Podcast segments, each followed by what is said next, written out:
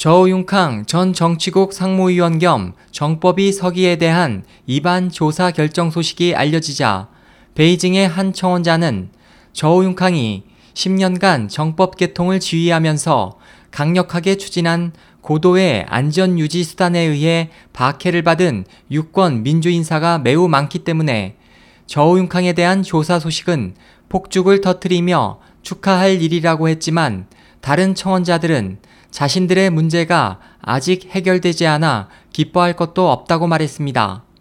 상하이 청원자 순홍칭은 그가 그렇게 많은 국가의 자원을 차지하고 그렇게 많은 돈을 손에 넣고 그렇게 많은 나쁜 일을 했기 때문에 청원자들은 모두 베이징에서 축하하지만 나는 무엇을 기뻐해야 할지 모르겠다. 당국은 상부의 호랑이를 때리면서 우리를 파리로 여겨 때리는 데다 우리를 호랑이보다 더 사납게 때린다고 한탄했습니다. 상하이 청원자 탄란잉은 저우융캉의 낭만은 사람의 마음을 통쾌하게 했다.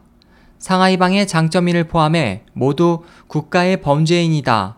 그들은 파룬궁 수련자들의 생체에서 장기를 적출하고 유권 인사를 박해해 서민들이 안심하고 살 수 없게 해 민중의 분노가 대단히 컸다고 말했습니다.